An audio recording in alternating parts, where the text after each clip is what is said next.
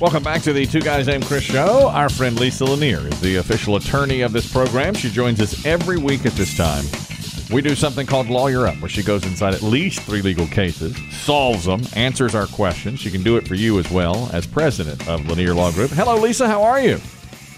I'm fantastic. How are you guys? Doing very well, thank you. Let's get right into it. First, an email from a P1 who says, and this is COVID 19 related. This is all we know. He said, There's a, a director at my workplace whose wife got sick with coronavirus. He didn't tell anybody in his department she was even tested until afterwards when he found out there was a disciplinary action if we don't report possible contact with a coronavirus case. Now she's positive. We have been in direct contact with him for several days, and he, after he knew she was being tested, he finally reported it. We felt like he was too late. We feel he willfully and neglectfully endangered our lives. We're suing him and we're suing the company. Do we have a case? Lisa, that's all I know about it. Fairly bare bones there, but what are your thoughts on this? Well, it's enough to tell you that unfortunately, I don't think he has any recourse in North Carolina. It's generally believed, you know, this is all new territory with the coronavirus, but it's generally believed that states like North Carolina, who have a strong workers' compensation structure in place, that that is the controlling law, and and that's in a lot of states, the majority of states. In fact, your only recourse in a state like North Carolina when you are injured at work or contract a disease at work is the workers' compensation system. Our state went kind of one step further, and there was legislation introduced pretty early on during the coronavirus outbreak that gave essential employers immunity against being sued for spread of the virus.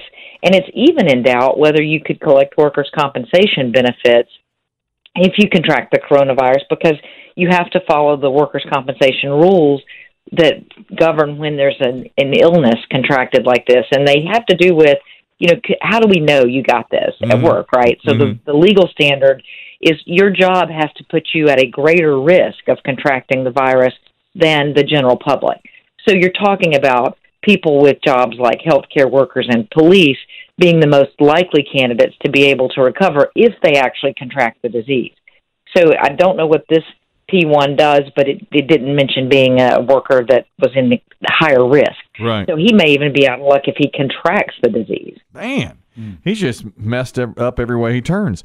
I'm going to write him back and yeah. say, forget it, dude. Just drop it. mm. It ain't happening. Spinning your wheels. Sorry, dude. Yeah, sorry, man. You just you're out At of the luck. rate you return emails, he could be dead. Yeah, might be. I got this about three weeks ago.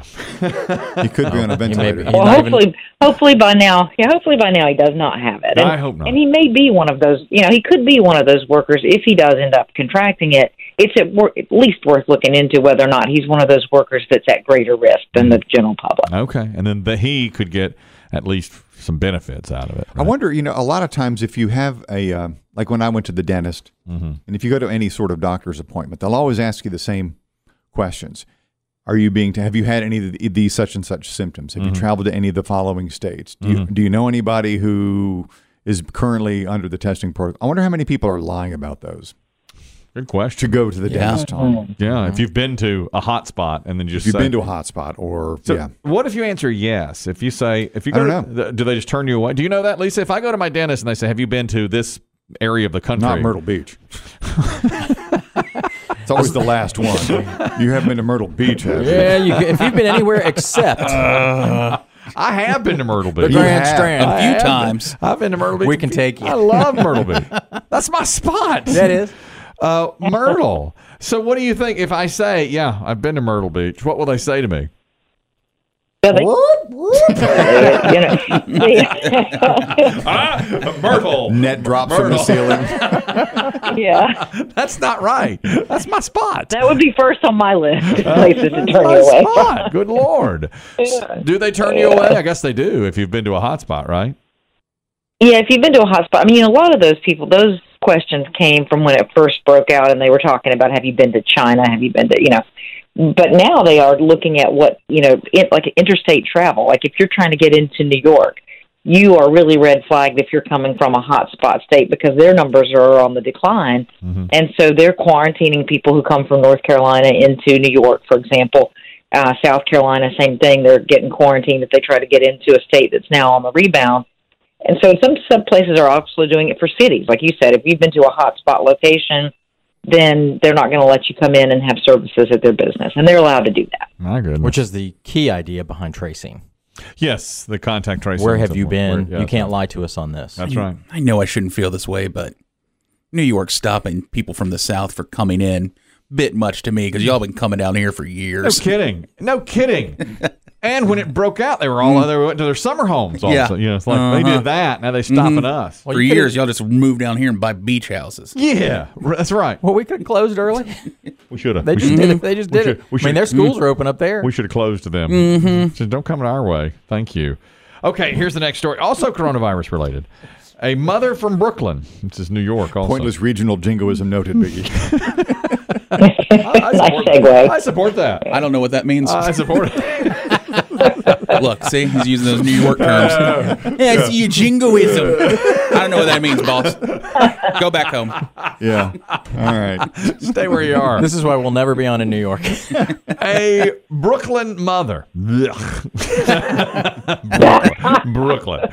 was traveling with her six children and was forced off a JetBlue flight in Orlando on How many Wednesday. kids? She had six with her yeah. of different Six, ages. yeah. di- different ages. One is two years old, and she couldn't keep her mask on her. They were flying back to Newark. She could not keep her mask on the child. Kid kept taking the mask off. Flight attendant came by and said, "If you don't keep the mask on that kid, everybody's going to have to get off the plane, and you're not going to be able to fly." She said, "You realize my daughter is two, right?" Hmm. They said, "Yep, doesn't matter. We have a policy. We can't change it."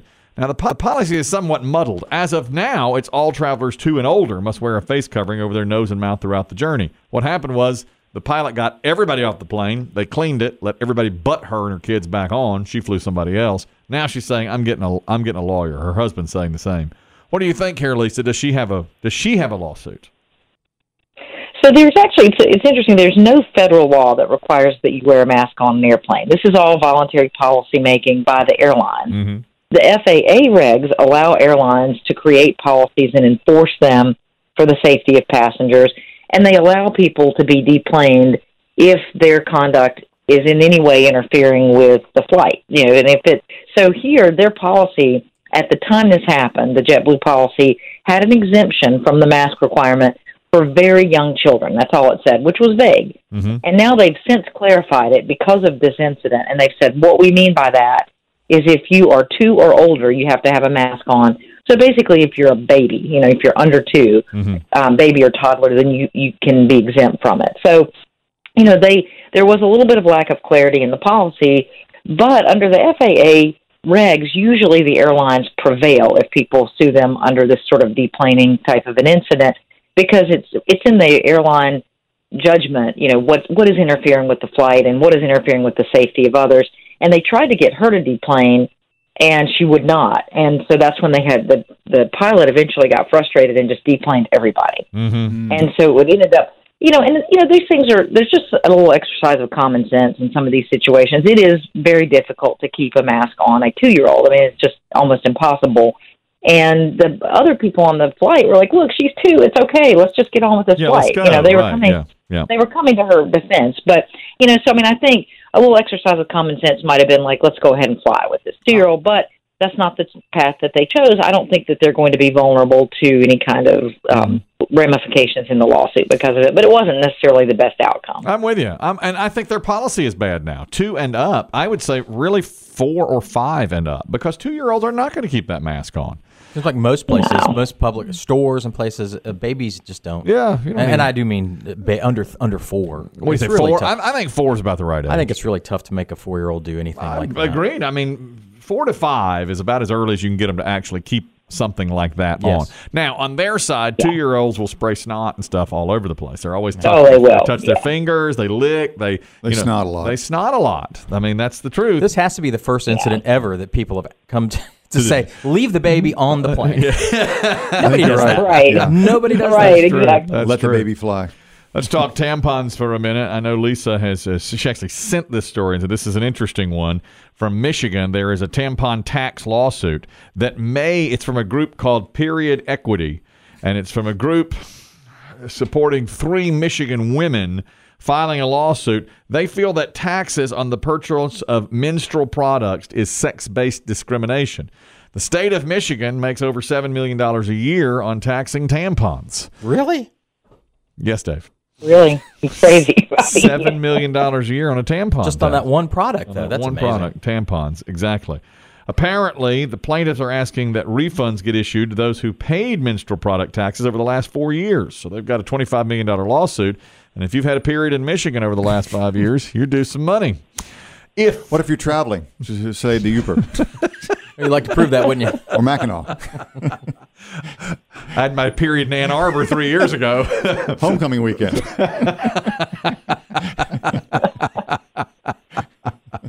Lisa, will these women prevail? And is it common in states that women do or don't pay taxes, state taxes on tampons? I wouldn't know.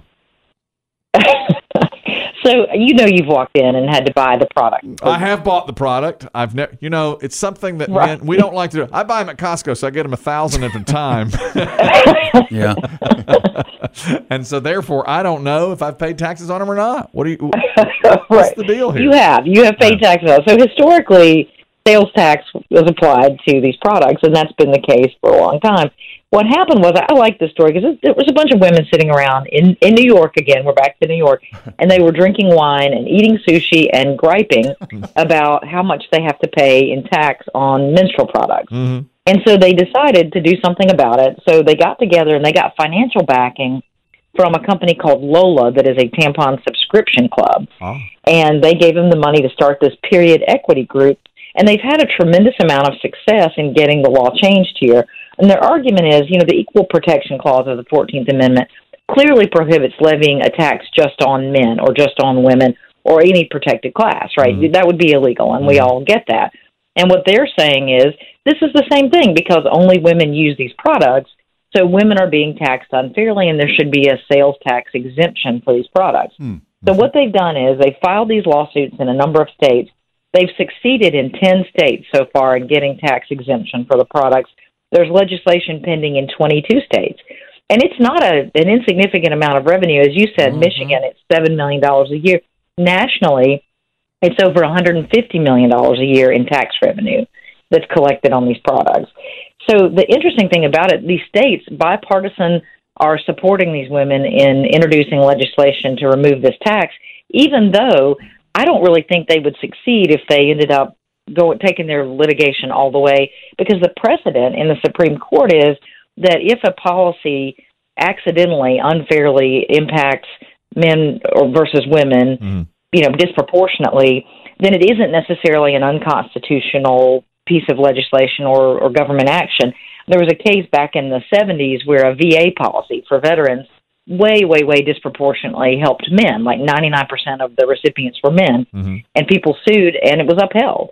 So I think that you know it may be that they would lose ultimately if they took it all the way, but they're making such a strong point, and it's it's resounding with lawmakers, and so they're succeeding in getting these taxes removed. But that money, that revenue's got to be made up somewhere. They'll have to put a little. Exactly, that's what I'm thinking. Yeah, they'll, yeah. they'll put a tax on something. Look, Biggie's uh, he's making a. I just think I never would have thought of that. I just think taxes are taxes. It's just taxes. You don't sit around Yeah. drinking wine, eating sushi. and thinking about your Yeah. menstrual cycle. Thinking about Yeah. your period, right? Me too. I never know what I pay. I just pay the bill, Yeah. and I don't know where the taxes go. You know, the sales tax like that. Yeah. For some reason, I don't know. It hits me wrong. And how, how far does it go? I mean, if it's that because it's a natural occurring thing Mm-hmm. in females, what other items are sold out there that could be? You say, hey, take the tax off of That's what, right. toilet paper because Well, we all. but everybody uses- buys that. Everybody would use that. Yeah, but it's a natural occurring thing that, that you have to. to Yeah, but it's not with. disproportionately men or women. I think that's where the crux of it is: is that, that only women would buy it. I th- is there anything that only men buy that they absolutely have to buy? I thought condoms, but women buy them for their men, and you don't have to buy them. You Porn know, magazines had to have them, porn magazines. but that was younger. that's. I, I don't think. I don't think there's anything men really have to buy that women that women don't. Uh, So I, th- you know, they're probably Or maybe like the the athletic, you know, like the jock strap or the protective cup. Women don't buy those. no, Maybe, but women buy sports bras. Right, and that I'm Yeah, that's true. All of those are taxed. I don't know. I was against it when you. I was against these women when you started, but um, Naturally. Always. You have to be talked into it. You have to be banged over the head with a bat. I'm sorry, but these I ladies. guess I Yeah. just I just think of things the goods and stores as being taxed. Just every, yeah, me too. Mm-hmm. But but uh, but then again, if she came up real angry at the counter,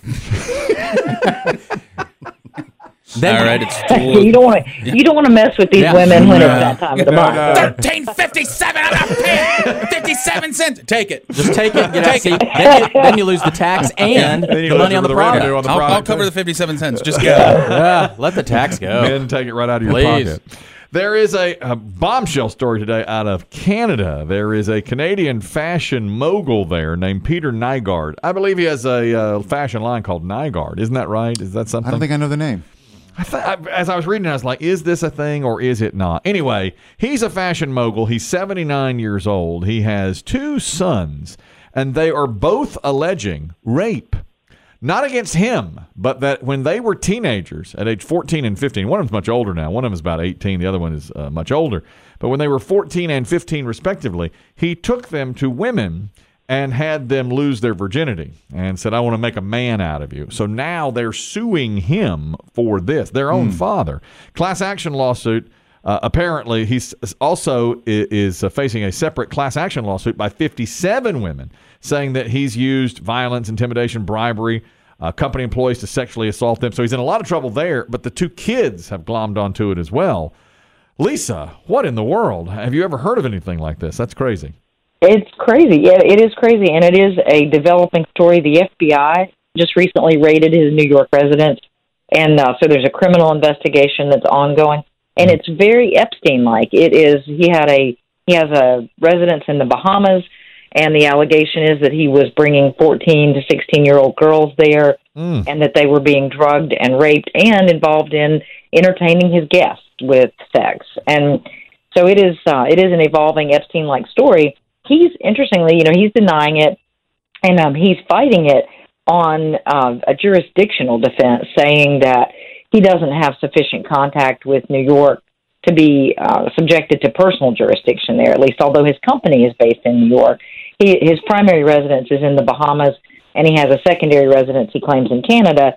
And he says New York can't can't bring any kind of uh, action against him personally. I don't think he has those same defenses for his corporation having it based in in New York. But it's interesting. I mean, it, it, he's definitely facing a lot of allegations, very similar allegations. These 57 women, many of whom were 14, 15, 16 years old when this happened. And if uh, if someone did that for their son, like the woman that the kids, the teen boys, had sex with was Nygard's girlfriend. She's claiming, or the, the claim is that Yeah. she had sex with his teenage sons so they could become men, lose their virginity. What's the charge Yeah. there? If he if he says, you know, is that like prostitution or forced sex? What is that exactly? What is the charge? Yeah, I mean, so you know, so there's lots of different charges that can be brought if you sexually abuse someone. So he did this, you know, he orchestrated this, so he can be in a civil charge, like civil allegation here.